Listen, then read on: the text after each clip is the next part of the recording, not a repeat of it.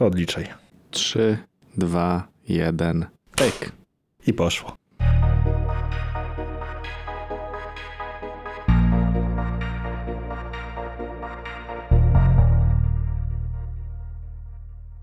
Dzień dobry, witamy Was serdecznie. Witamy Was serdecznie, dzień dobry. Ja mogę być troszeczkę pociągający, ale mam nadzieję, że nie będzie Wam to przeszkadzać. I tak, Tomasz, odcinek przedkonferencyjny, bo nam się troszeczkę plany nagrywaniowe rozjechały. I co? Chyba od newsów od razu, do newsów od razu przejdziemy. Tak, ale ja nie wiem, czemu nam się... Ja uważam, że nam się plany nie rozjeżdżają, są po prostu cały czas niepoukładane tak. I to jest piękne. No. Cykl wydawniczy się zmienił. A, dobrze, niech będzie. Tak, tak sobie to tłumaczyłem, jak liczyłem po wczorajszej informacji o konferencji, więc... Tak, cykl wydawniczy się zmienił, reagujemy na zmiany rynkowe i tego się trzymajmy. Profesjonalnie, dokładnie. Tak. Więc zacznijmy od newsa Apple'owego, który jest kolejnym, zdaje się, follow-upem do tematu, który już kilkakrotnie był poruszany na naszej antenie. Zgadza się. Słuchajcie, CSEM po raz trzeci i zakładamy, że nie ostatni. Otóż Apple postanowiło się wycofać z szybkiego wprowadzenia skanowania neural haszy na urządzeniach i porównywania ich z bazą CSEM. Twierdzą, że jest to wsłuchiwanie się w głos rynku, badaczy, speców od bezpieczeństwa. No i będą teraz ten cały input analizowali i zobaczymy, co z tego wyjdzie za czas niedługi. Chociaż zakładam, że pewnie pod koniec życia iOS-a 15 i iPadOS-a też w wersji 15 wróci to do nas. No właśnie i teraz to dobrze, niedobrze, bo dyskutowaliśmy też troszeczkę na ten temat, że jeżeli chodzi o to, co się dzieje w przypadku innych platform i technologii, nikt specjalnie się nie zastanawia, nie robi kroków w bok, w przód, w tył, jakbyśmy tego nie nazwali. Apple jednak pokusił się o to. No ja zastanawiam się społecznie, bo z jednej strony to... Wszystko jest w porządku i fajnie, że w cudzysłowie, nie wiem czy tak to można nazwać, ale powiedzmy, że konsultacje społeczne trwają i mają znaczenie. Z drugiej strony to jednak dalej też jest zostawienie furtki dla osób, które mogą wykorzystywać technologię Apple'a do celów, o których rozmawialiśmy, a które to nie są w większości przypadków legalne dla najmłodszych. Ja uważam, że to jest zły krok, biorąc pod uwagę w momencie, kiedy opowiadaliśmy na temat tego, że Craig Federighi uważa, że to był bardzo dobry krok Apple, że są pewni w tym, co robią. No okazuje się, że jednak nie do końca i mówią jedno, robią drugie, a tym bardziej, że inne firmy nawet za bardzo się z tym nie afiszują, że przeglądają, znaczy, że analizują te dane. Taki niesmaczek troszeczkę pozostaje. Tak, tylko wiesz co, bo... W dzisiejszym świecie ja też uważam, że to trochę powinien być tak, że dialog powinien działać. Firmy, nieważne jakimi gigantami by nie były, ja rozumiem, że mają założony plan, ale może warto czasem jednak się zastanowić trochę dłużej. No nie wiem, ja jakby oceniam to chyba raczej pozytywnie. Tak mi się przynajmniej wydaje, więc mamy tutaj pierwszą niezgodność, jeżeli chodzi o dzisiejszy odcinek, a coś czuję, że będzie ich więcej. I bardzo dobrze, bo nie możemy się zawsze zgadzać. I tak jak mówiłem, ja uważam, że jeżeli taka spółka giełdowa mówi jedno, później robi drugie, to niech się nie dziwią, tak jak ostatnio było, że akcje poleciały kilka procent w dół. Znam inną spółkę giełdową, która mówi jedno, a robi drugie. Co prawda nie jest globalnym graczem, ale... Już niedługo. A no tak, przepraszam. Więc tak, chyba przejdziemy sobie do głównego tematu, mianowicie... Odcinek przedkonferencyjny. Nowa konferencja będzie się nazywała California Streaming i tak jak, nie wiem też czy zauważyłeś, od jakiegoś czasu, chyba od roku czy od 2 lat, od kiedy się pojawił LiDAR w urządzeniach, można kliknąć na logo konferencji, jak jesteśmy na Apple Events i można sobie wtedy za pomocą AR-u przenieść ten obraz do świata rzeczywistego. Nie zwróciłem na to uwagę. Nigdy się tym nie bawiłem, aż do wczoraj. Obecna konferencja, znaczy ta grafika promująca konferencję, umiejscawia w przestrzeni logo Apple, które jest powiedzmy portalem, możesz sobie przesunąć urządzenie przez ten portal i widzisz wtedy datę, kiedy konferencja się będzie działa, i przesuwając urządzenie na boki widzisz, nie wiem, to jest chyba Monterey Zatoka pod rozgwieżdżonym niebem, a jak ja poproszę o link, o czym ty w ogóle mówisz. Już ci podsyłam. I w takim wypadku, jak odwrócisz o 180 stopni telefon, to widzisz swój pokój przez logo Apple. Już ci to wysyłam. Kurczaki pieczone, no brzmi dobrze, więc... Wcześniej to były jakieś tam proste animacje, a teraz jest naprawdę bardzo, bardzo fajne to rozwiązanie. Tomasz, gdzie jesteś tutaj? iMessage ci wysyłam, będzie najłatwiej. Dankę szynkę. Bite. To jest tak jak u niemieckiego handlarza. O, już odjeżdżasz, on mówi bite, bite, An. Gdzie bite? Miał być niebity samochód. No to tak, to ja się napiję, bo to zaschło aż mi od tego suchara. Dobrze, no to okej. Czyli co? Przyszły wtorek, albo może inaczej, nie, to przepraszam, to się wytnie akurat. Już niebawem przed wami konferencja. Nie, dobrze, przyszły wtorek, zgadza się.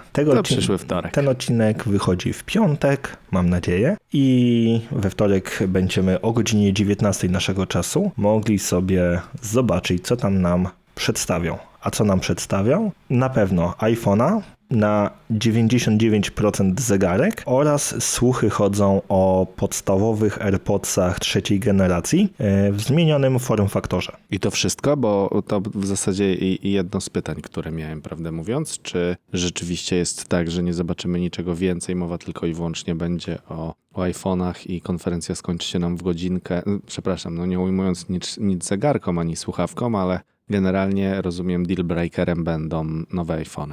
Tak, i te słuchawki też nie są potwierdzone, bo Mike Gurman w każdym razie nie jest przekonany, czy one będą, bo podobno też jest problem z ich produkcją, jak wszystkiego na świecie ostatnio, co zawiera jakiekolwiek mikrochipy, i nie mówiąc już o komputerach i tabletach. To raczej się wszyscy nastawiają na początek października, bądź nawet jego pierwszą połowę. No okej, no dobrze, czyli jeżeli mamy podium, czyli telefony, słuchawki i zegarek, no to cóż, zacznijmy od pierwszego stopnia podium, czyli to, na co czeka, zdaje się, największa ilość fanatyków Apple. Użytkowników. Ja nie jestem właśnie fanem słowa fanatyk. Jak ten nasz kolega Tomasz mówił? Wyznawców. O, tak. Wyznawcy to jest jego ulubione określenie. I tak, no co przede wszystkim co do designu, form faktor urządzenia ma się praktycznie nie zmienić. Będzie ta sama kanciasta bryła, ta sama liczba modeli i to jest najprawdopodobniej rok, w którym też pożegnamy modele mini. Rynek zweryfikował zapotrzebowania użytkowników. Wszyscy krzyczeli, że chcą małego telefonu. A jak się okazuje, jest to jeden z najgorzej sprzedających się iPhone'ów chyba od 5C. Zgadza się. I to też jest bardzo ciekawe, czyli dokładnie to, o czym mówisz. Muszę trochę jakby parafrazować to, co powiedziałeś, że rzeczywiście bardzo dużo było mowy o tym, że wielu użytkowników chce zdecydowanie mniejszych urządzeń z taką samą funkcjonalnością. Okazuje się ostatecznie, że nie ma to większego sensu, więc ja nie do końca wiem, jak to czytać, chyba że zapotrzebowanie tych osób jakby jest, ale realizowane w zdecydowanie większych interwałach czasowych. Wydaje mi się, że ludzie oczekiwali jednak dużo mniejszej ceny tego miniaka. Okej, no to ja jeszcze słowem tylko chciał, żebyśmy nawiązali do samego nazewnictwa, bo początkowo była mowa właśnie z racji form faktora i prawdopodobnie wcale niewielkich zmian, chociaż nie chciałbym zdradzać z treści tego, co dzisiaj będziemy jeszcze przedstawiać i o czym będziemy spekulować. No rzeczywiście, czy nomenklatura z S na końcu ma jakikolwiek sens, czy też już zupełnie od tego odpłyniemy, czy wchodzimy rzeczywiście w 13? Ja przyznam szczerze, że jakoś tak troszeczkę trwoga mnie ogarnia, jeżeli myślę sobie o urządzeniu o numerze 13, z racji tego, że no konotacja tej liczby jest jaka jest i jakby ja osobiście mam problem z trzynastkami, więc... Ja szczerze mówiąc nigdy nie byłem przesądny, jeżeli chodzi o numerację i wszelaką numerologię, ale boję się, że to może być bardzo duży problem w bardzo przesądnym społeczeństwie, jakim są Chiny, gdzie często podobno w hotelach nie ma 13 piętra, jest ta numeracja pominięta, a ludzie uważają dalej, że danie komuś zegaru w prezencie jest największą obrazą i życzeniem śmierci. No dobrze, to ja tylko muszę powiedzieć, że trochę prywatnie i a propos tego, dlaczego 13 dla mnie nie jest wcale okej. Przeanalizowałem to kiedyś i miejcie mnie za głupka, czy świra, nie wiem, ale każdy element w moim organizmie, który uległ kiedyś złamaniu, odbyło się we wtorek 13, więc we wtorek, nie w piątek zaznaczam, więc jakby ten dzień jest dla mnie znienawidzony, jak tylko widzę, że jest taki w kalendarzu, rzeczywiście jestem pod tym względem przesądny niestety. Także to tyle ode mnie. Mówisz, że kładziesz się i leżysz i niech się dzieje wola nieba. Nie, aż tak nie, ale przyznam szczerze, że tak jak z racji tego, że jedno z moich urządzeń jest już dość leciwe i myślałem o tym, że właśnie ta generacja będzie tą, kiedy doczeka się zmiany mój telefon, tak naprawdę to, że to będzie 13, obawiam się tego, już widzę oczyma mojej wyobraźni, jak mi spada ten telefon najzwyczajniej w świecie, także stąd też w ogóle nawoływanie do nazwy, jakby troszeczkę poruszenie tego tematu, czy rzeczywiście 12S z racji tych niewielkich zmian, jeżeli chodzi o bryłę samą, chociażby tyle powiedzmy, czy nie byłoby sensowniejszym rozwiązaniem, żeby jakoś nad tym przejść, ale to chyba z drugiej strony wtedy, nie pamiętam jak historycznie to wyglądało, nie byłoby wtedy przejścia od razu do 14, czy 13 jednak byłaby, ale później. Wiesz co, duża taka zmiana była w 2017 roku, kiedy pojawiła się 8, 8 Plus i 10, a dopiero później w 2018 już był 10R, 10S i 10S Max. To był pierwszy rok, kiedy ta seria Max zastąpiła plusy, więc nie wydaje mi się, tutaj jak pominęli 9, wtedy była taka mała konkurencja z serią Galaxy Note, wydaje mi się, i to spowodowało, że oni chcieli przeskoczyć bądź wejść w to nazewnictwo X, które się pojawiło, że to już jest całkowicie nowy design i nowy form factor tych urządzeń. Okej, no dobrze, zatem przejdźmy do kolejnych informacji, które na ten moment mamy. Tak, no to najprawdopodobniej zmieni się ułożenie kamer w podstawowych modelach. One nie będą ułożone jedna pod drugą, tylko będą umieszczone po przekątnej i oczywiście te sensory będą odpowiednio większe. Wyspa sama aparatów też się zwiększy. Wczoraj natrafiłem na Twitterze, ktoś wrzucał silikonowe pokrowce do wersji 12 i podobno 13 i były założone jeden na drugi i ta wyspa w 13 będzie większa prawie chyba o 10% nawet, co przy takim małym rozmiarze pokazuje, że rzeczywiście będzie to bardzo widoczne. No trzymajmy kciuki, tak, bo z tego co udało mi się też dotrzeć do informacji, to rzeczywiście może nie spektakularne, ale część zmian będzie rzeczywiście zaaplikowana do aparatów. Tak, ale o aparatach jeszcze powiemy parę słów. Mianowicie też pojawi się mniejszy notch. Podobno ta TrueDepth kamera i razem z innymi częściami całego mechanizmu Face ID zostały gęściej upakowane, dzięki czemu ten notch będzie mógł być zmniejszony oraz podobno została usprawniona sama kamera frontowa, która pozwoli też nagrywać wideo z rozmazanym tłem oraz podobno Center Stage znany z iPadów Pro, czyli utrzymywanie rozmówcy zawsze w centrum kadru też ma się pojawić. Oby. Znaczy mi sam notch to w ogóle nie wiem, to już jestem troszkę estetą, ale zmniejszanie nie wiem, czy to jest aż tak bardzo rażący problem, no ale rozumiem, że jakieś kolejne osiągnięcie. Wiesz co, ja uważam, że ten notch dobrze, żeby był mniejszy. Ja miałem styczność ostatnio często z modelem 10R, który ma moja mama i wiem, że nie pojawia się jedna rzecz, mianowicie informacja o połączeniu VPN-owym. Ona się pojawia chyba w lewym rogu w momencie, kiedy mija trochę czasu od włączenia tego VPN-a, zegarek się zamienia z tą informacją o VPN-ie. Ona nie jest permanentna, tak jak ja mam to teraz na 8 Plusie, a dla mnie jest to to dosyć ważna informacja, bo wiem, czy ten VPN, którym jestem spięty, a o VPN-ie mówiliśmy właśnie w ostatnim odcinku, który będzie za 2 tygodnie, dlaczego ja tak mam, więc zapraszam Was do wysłuchania. No ta informacja jest dla mnie bardzo interesująca, bardzo ważna. Okej, no dobrze, czyli generalnie jakby więcej informacji na ekranie głównym. Bo tak naprawdę to, co jest więcej potrzebne właśnie, tak naprawdę zegarek, informacje o stanie sieci, Wi-Fi i bateria, bo chyba większość ludzi nie korzysta z innych rozwiązań. Normalnych ludzi, zaznaczam. Zgadza się, to masz na pewno rację. Bezportowy iPhone, nie w tym roku, na pewno nie w przyszłym roku i może za 3-4 lata. To też jest rzecz, którą chciałbym poruszyć jako w jakimś większym odcinku, czego się spodziewamy w przyszłości. No i na pewno też nie zobaczymy USB-C, co mnie osobiście bardzo boli. Tak, to akurat też uważam, znaczy ja bardzo bym chciał, żeby w końcu był bezportowy iPhone, jak przez chwilę myślałem, że to jest kompletny bezsens, tak w zasadzie na ten moment, prawdę mówiąc, chyba to jest jedna z funkcjonalności, chociaż nie, to chyba nie jest funkcjonalność. Jeden z elementów, na którego wdrożenie liczę bardzo. No a jeżeli już musi zostać port, to rzeczywiście pójdźmy w stronę unifikacji i tego wszystkiego, co dobrego za sobą USB-C niesie. Ja nie jestem fanem bezportowego urządzenia z jednego powodu. Dlaczego jestem fanem? Wodoodporność i nic więcej, a nie chciałbym tego ze względu na wszelkie problemy serwisowe. Zdarza się w naszej pracy pomagać użytkownikom, którym trzeba zresetować to urządzenie, przywrócić do stanu fabrycznego i w momencie, kiedy złącze MagSafe by pozwalało na transmisję danych, nie jestem przekonany do tego. Myślę, żebyś musiał się przekonać, Karol, po prostu. No.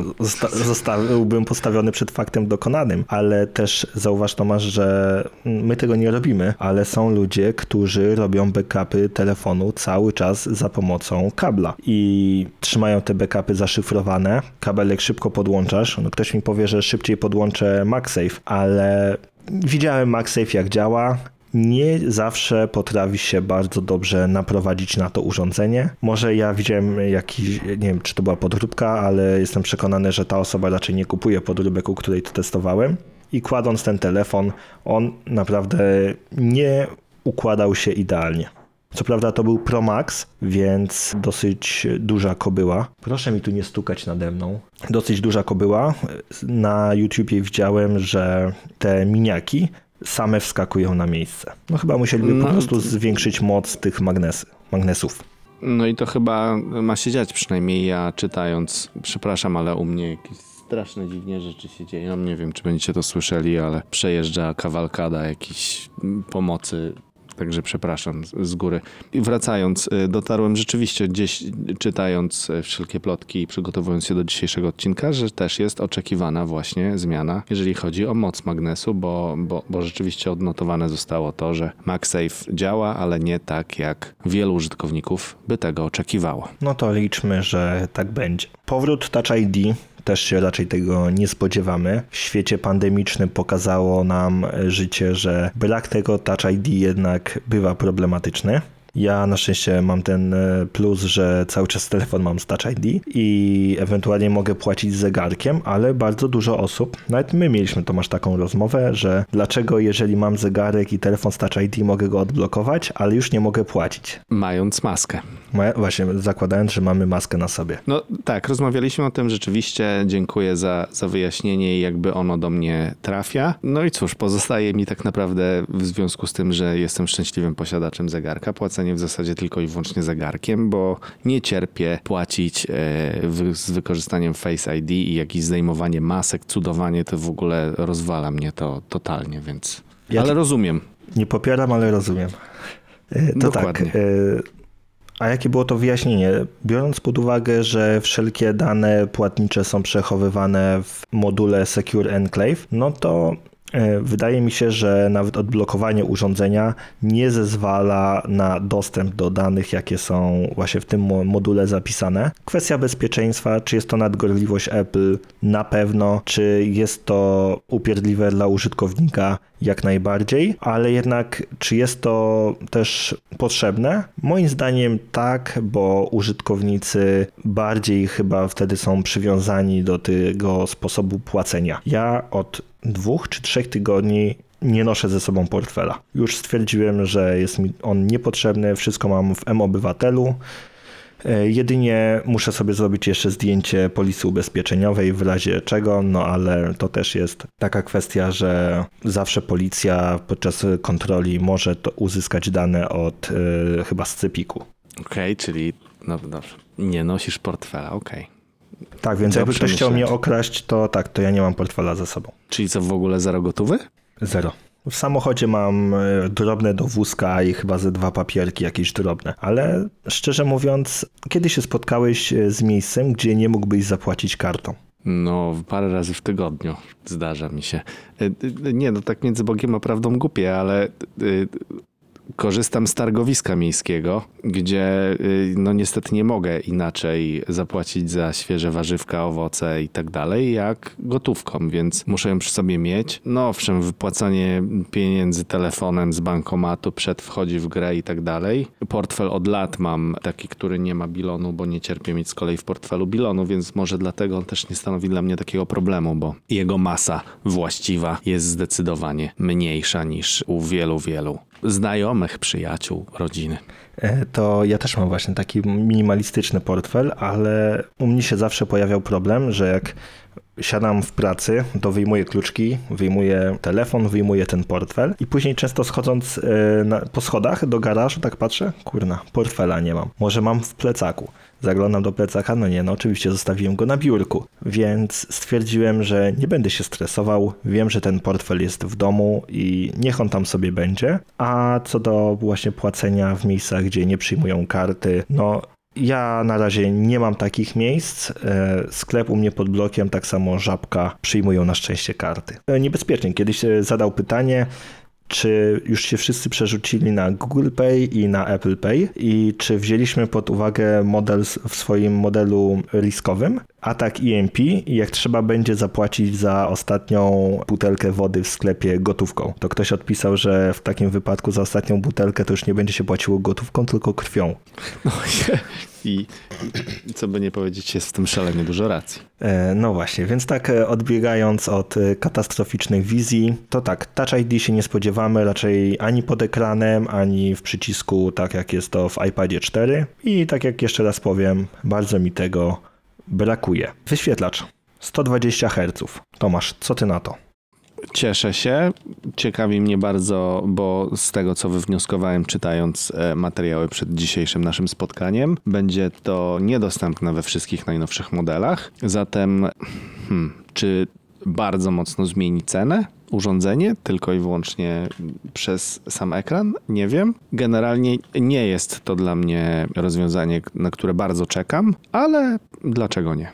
Ja miałem przyjemność pobawić się w iPadzie Pro chyba z 2018 roku, tym wyświetlaczem 120 Hz. Ono działało w menu, ale nawet przewijanie menu w 120 Hz robi wrażenie. Szkoda, że jeszcze nie wszystkie treści i aplikacje są do tego dostosowane. No i boję się jednej rzeczy, że będzie to bardzo drenowało baterię. No właśnie, ale z drugiej strony, tak jak mówisz, bo też już mieliśmy na ten temat rozmowę, że zaczynamy dochodzić do momentu, kiedy rzeczywiście hardware jest w taki sposób przystosowany, że rzeczywiście aplikacje i cały soft nad tym po prostu nie nadąża i tu po raz kolejny może być dokładnie taka sama historia, że będziemy mieli fajny gadżet, który będzie świetnie się sprawdzał w przypadku przewijania w menu, tak? No bo większość aplikacji na razie przynajmniej nie będzie potrafiła wykorzystać tego.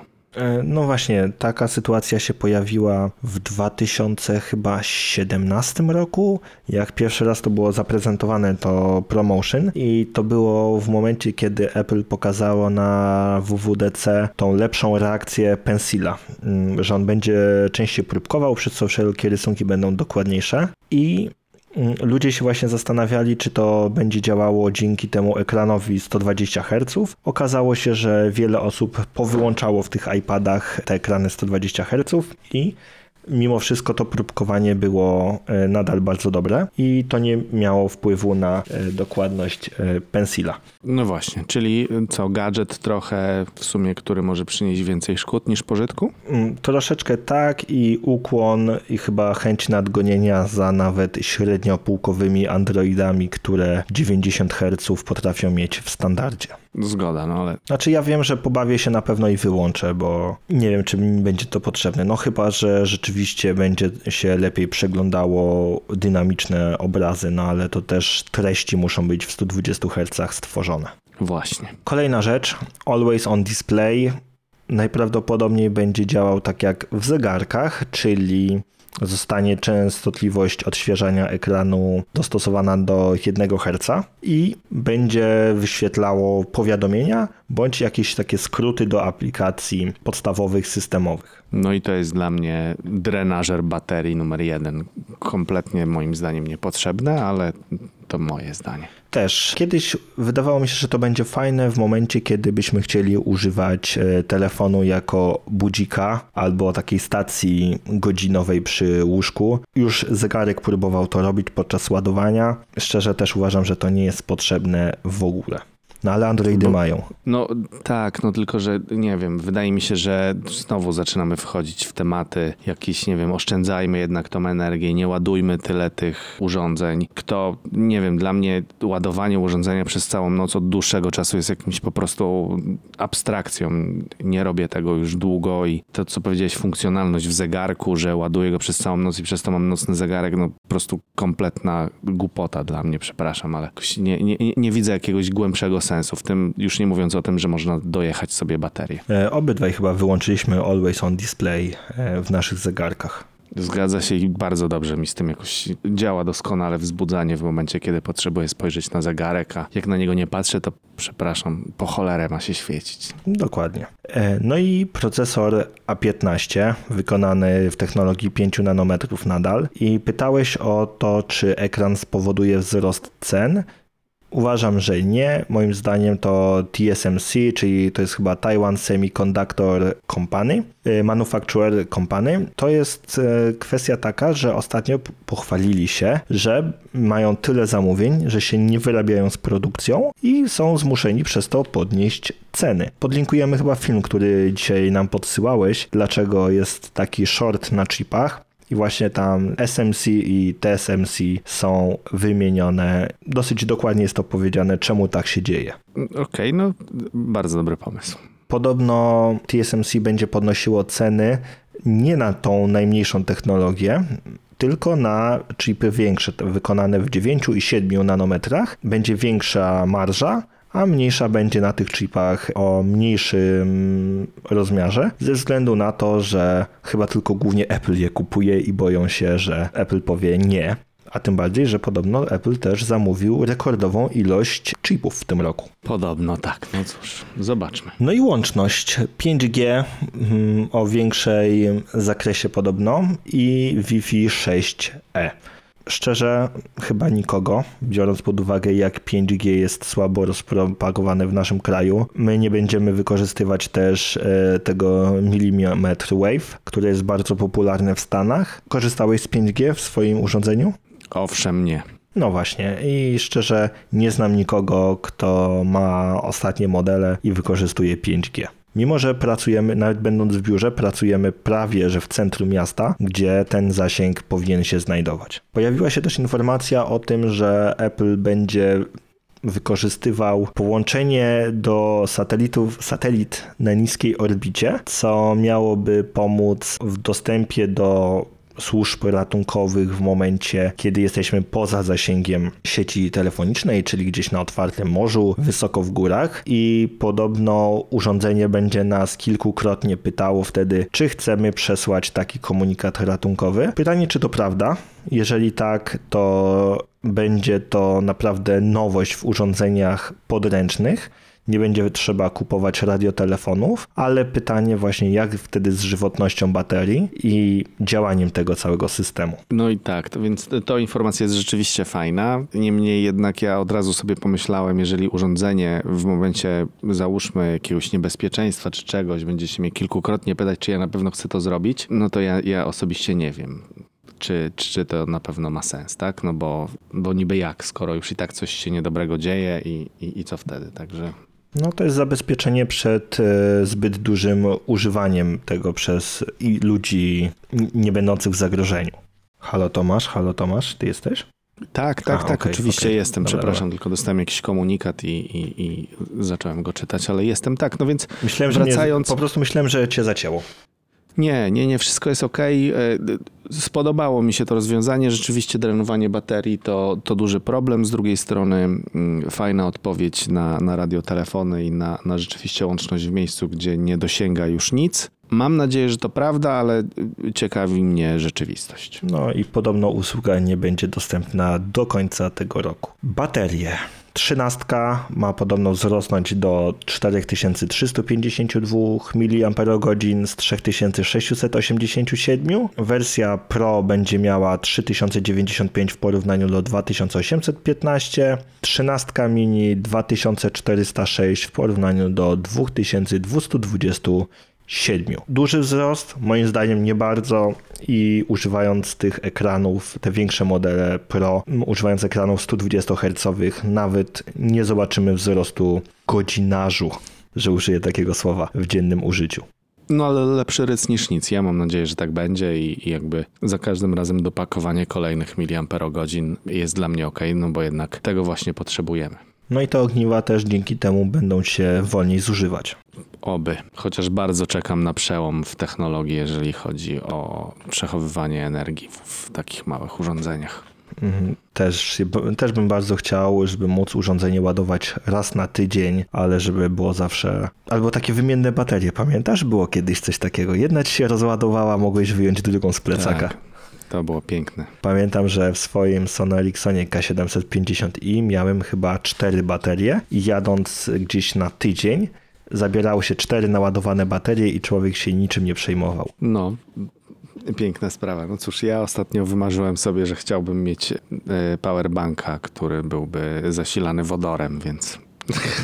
Możesz sobie kupić zawsze taką szerpę. To jest powerbank, który posiada wszelkie możliwe wyjścia oraz standardowe złącze zasilania i on ma chyba, żeby cię nie okłamać, 100 000 mAh, ale waży 2 kilo prawie. O, rewelacja. Storage 1 terabajt w końcu. Znam osoby, całe 2 na żywo, jedną z internetu, Miłosza z Maggatki, którzy nie mogą się doczekać takiego rozmiaru w urządzeniach. No dobrze, ja stanę po drugiej stronie barykady, za namową obecnego nam tutaj Karola, nabyłem urządzenie 256 GB, mówię, przyda mi się, no właśnie. I to tyle, więc zupełnie do mnie to nie trafia, ale rozumiem po raz kolejny, zresztą dzisiaj muszę się zgodzić, że jakby zdaję sobie z tego sprawę, że są osoby, które przechowują rzeczywiście horrendalne ilości danych i tego typu storage jest im potrzebny. Ja właśnie patrzę na swój telefon, też mam 256 giga, z czego 126 giga zajmują zdjęcia, 8,5 giga zajmują wiadomości i później to już są jakieś takie drobnice typu Overcast 4 giga i GarageBand też 4 giga, którym się czasami bawię. Gdybym nie chciał przechowywać zdjęć na urządzeniu, spokojnie w 128 bym się zmieścił, jednak biorąc pod uwagę, że ja robię dużo zdjęć. Są takie dni, gdzie będąc w biurze robi się 60-70 zdjęć, albo czasami trzeba jakieś wideo nagrać, no to czasami łatwiej jest nawet, jak muszę gdzieś sięgnąć, tak jak use case ostatni, używałem telefonu musiałem włączyć nagrywanie, żeby świecić sobie za telewizor, żeby trafić w złącze, który był bardzo ciasno przymocowany do ściany. Okej, to często stosowany patent. Trwało to 3-4 minuty, no a że mam standardowo ustawione nagrywanie w 4K i 60 klatkach, no to te nawet 4 minuty zajmowały już prawie 200 czy 300 mega. No właśnie. No dobrze, czyli co? Na pewno będą zadowoleni zwolennicy Ciekawe, bardzo jestem ciekawy, jaka będzie cena takiego urządzenia w Pro Maxie z 1 tera pamięci. No stawiam, że 600, 7 albo 500 zł więcej niż 512. Wydaje mi się, że tak to rośnie w urządzeniach, bo w komputerach te progi rosną chyba co 1000 zł.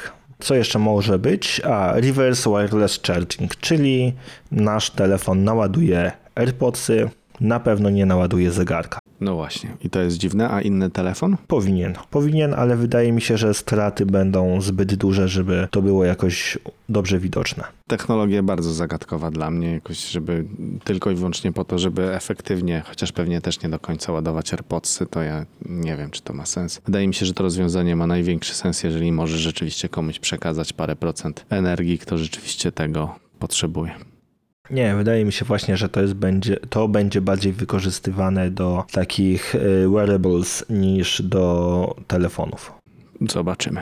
No i kwestia aparatów. Podobno wszystkie modele mają dostać fizyczną stabilizację obrazu, czyli nie będzie tak jak tylko w wersji Pro Max ta matryca ruchoma, tylko ona będzie dostępna we wszystkich urządzeniach. Moim zdaniem bardzo fajna opcja. No zgadza się, to bez komentarza, no super, oby. Co jeszcze możemy się spodziewać? 13 Pro Max najprawdopodobniej będzie posiadał obiektyw szerokokątny z przysłoną 1.5, co jest małym wzrostem od przysłony 1.6 w 12 Pro Maxie. Nie czuję jak rymuje. No i też obiektyw tele najprawdopodobniej dostanie upgrade do przysłony 2.2 i 2,5-krotny optyczny zoom w porównaniu do modelu 12 Pro Max.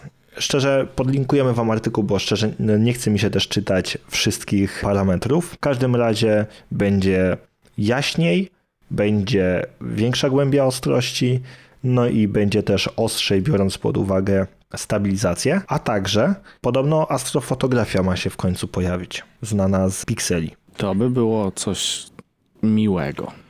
No i co? No to chyba tyle. LiDAR dalej ma pozostać w modelach Pro. No i ceny będą wyższe. No ale to o tym już chyba mówiliśmy. A i na pewno nie będzie składanego iPhone'a. Okej, no ceny będą wyższe, to nie tylko za iPhone'y, więc jakby tutaj chyba wszyscy są przyzwyczajeni, zatem... No co, możemy chyba przejść do zegarków. Dobrze. Kilka słów, że tak powiem, nihil novi oprócz form faktoru. Najprawdopodobniej nie mamy się co spodziewać nowych sensorów ani nowych funkcjonalności. Jak podaje Bloomberg, wzrośnie jedynie przekątna ekranu do około 1,9 cala w wersji 45 mm, a będzie to wzrost z 1,78 cala w obecnych modelach, co w tych większych da nam około 16% punktów więcej. No i zmienią się właśnie rozmiary, mają być 41 i 45 mm. Pytanie, czy będą pasowały paski? Zakładam, że na 99,9% tak, bo są ludzie, którzy pasków mają pierdylion i gdyby oni musieli wymieniać te wszystkie paski, no to zakładam, że dosyć duża afera by się na Twitterze rozkręciła przez tych wszelkich celebrytów amerykańskich. No właśnie i bez większych zmian, no bo dużo było różnych plotek na temat tego, co ciekawego ma nam zmierzyć nowy Apple Watch.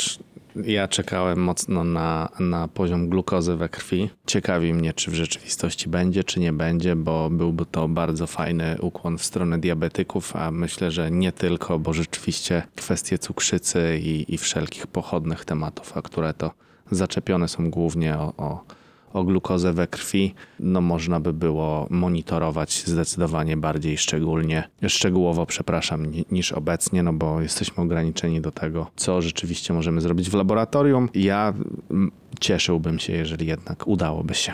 Miała być glukoza, właśnie miał być podobno poziom stężenia alkoholu we krwi oraz rzecz, której mi bardzo brakuje, a konkurencja już posiada co najmniej od roku, mianowicie pomiar ciśnienia. Nawet przybliżony, ale warto, żeby było. Zgadza się, to rzeczywiście coś, co mi umknęło, ale też tak, to fakt. Chociaż z grubsza, ale żeby było. No Galaxy Watch chyba od wersji 3 potrafi mierzyć. Dostał to z jedną z aktualizacji. Nie jest to oczywiście poziom medyczny mierzenia, no ale nikt się tego nie spodziewa od urządzeń ubieralnych. Dokładnie. No i co? Chyba wydaje mi się, że wyczerpaliśmy temat przedkonferencyjny. Nie chcę rozmawiać o słuchawkach, bo chyba nie ma nic ciekawego na ich temat do powiedzenia. O kolorkach też nic nie mówimy. Nie. Chociaż mi się marzy zielony telefon i zielony zegarek. No poczekaj, ale telefon zielony już był. Ale w takim wersji Pro. Żeby wersja Pro dostała jakiś żywy kolor w końcu. No ale wiesz, no, nie można być żywym profesjonalistą. No to musi być taki stonowany, profesjonalny. Smutny. Nie dlaczego smutny, no.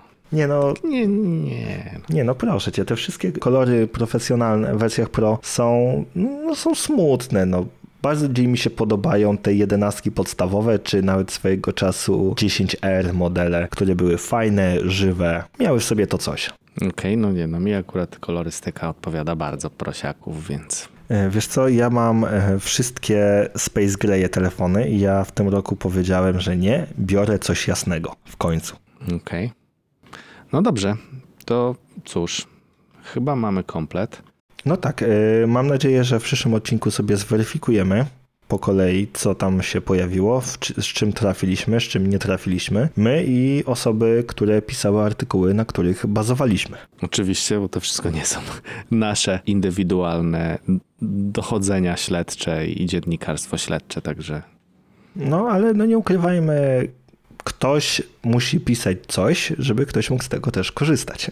Ja z założenia na koniec przebrnęliśmy, to chciałbym tylko powiedzieć, że generalnie z założenia nie lubię takich właśnie spekulacji, a jak będzie, jak nie będzie. Wolałbym mimo wszystko zupełnie ograniczyć to, no ale rozumiem, że media jakoś muszą żyć, spekulować, funkcjonować, nakręcać całą tą machinę, maszynkę i tak dalej, więc wpisujemy się w te trendy.